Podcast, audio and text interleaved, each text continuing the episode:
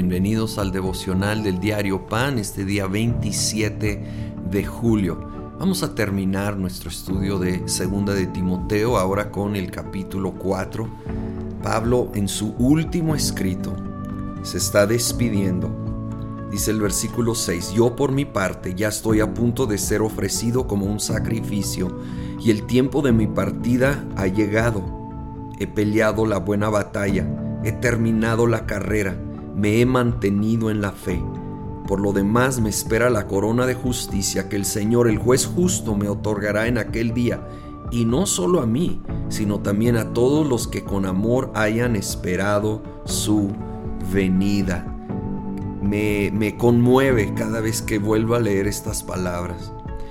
Un hombre que ha dedicado su vida al servicio del Señor, que ha enfrentado tanta persecución pero él puede decir, he peleado la buena batalla y he terminado la carrera, me he mantenido en la fe.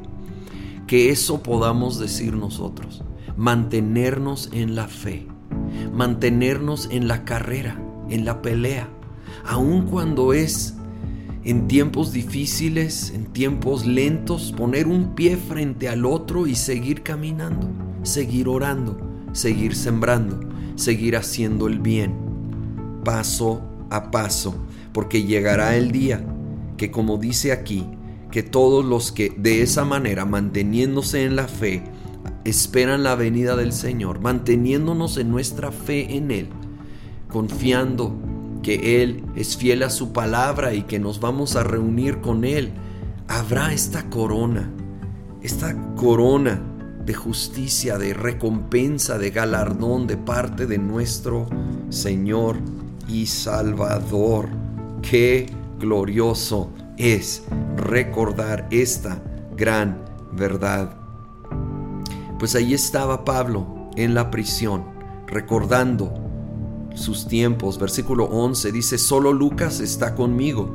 Recoge a Marcos y tráelo contigo porque me es de ayuda en mi ministerio.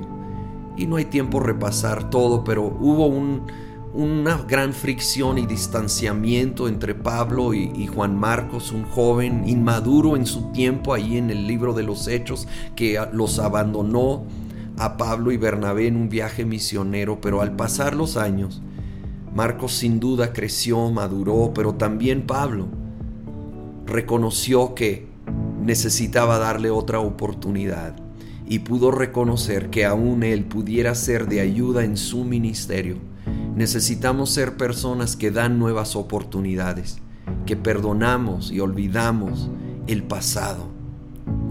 Y luego ya concluyendo versículo 16, dice, en mi primera defensa nadie me respaldó, sino que todos me abandonaron, que no les sea tomado en cuenta pero el Señor estuvo a mi lado y me dio fuerzas para que por medio de mí se llevara a cabo la predicación del mensaje y lo oyeran todos los paganos y fui librado de la boca del león. El Señor me librará de todo mal y me preservará para su reino celestial. A Él sea la gloria por los siglos de los siglos. Amén. Hubo un tiempo que Pablo se quedó totalmente solo en lo natural, pero afirma, el Señor estuvo a mi lado. Él reconoce y tú debes reconocer hoy, aun si te encuentras físicamente solo y tal vez sientes que todos se han olvidado de ti, Dios no. Él está contigo. Y que tengamos la actitud de Pablo, que aun los que lo abandonaron, Él dijo que no les sea tomado en cuenta. Perdona, Perdona, no permitas que la amargura te robe a ti y mucho menos que, sea una raíz de amargura que luego brota y, y afecta a otros. Reconoce que el Señor está contigo. Suelta y perdona. Sigue caminando en la carrera de la fe hasta el final. Señor, gracias que nos has guardado, nos has traído hasta aquí. Y así como Pablo lo afirma, tú nunca nos has dejado, nunca nos has abandonado y no lo harás.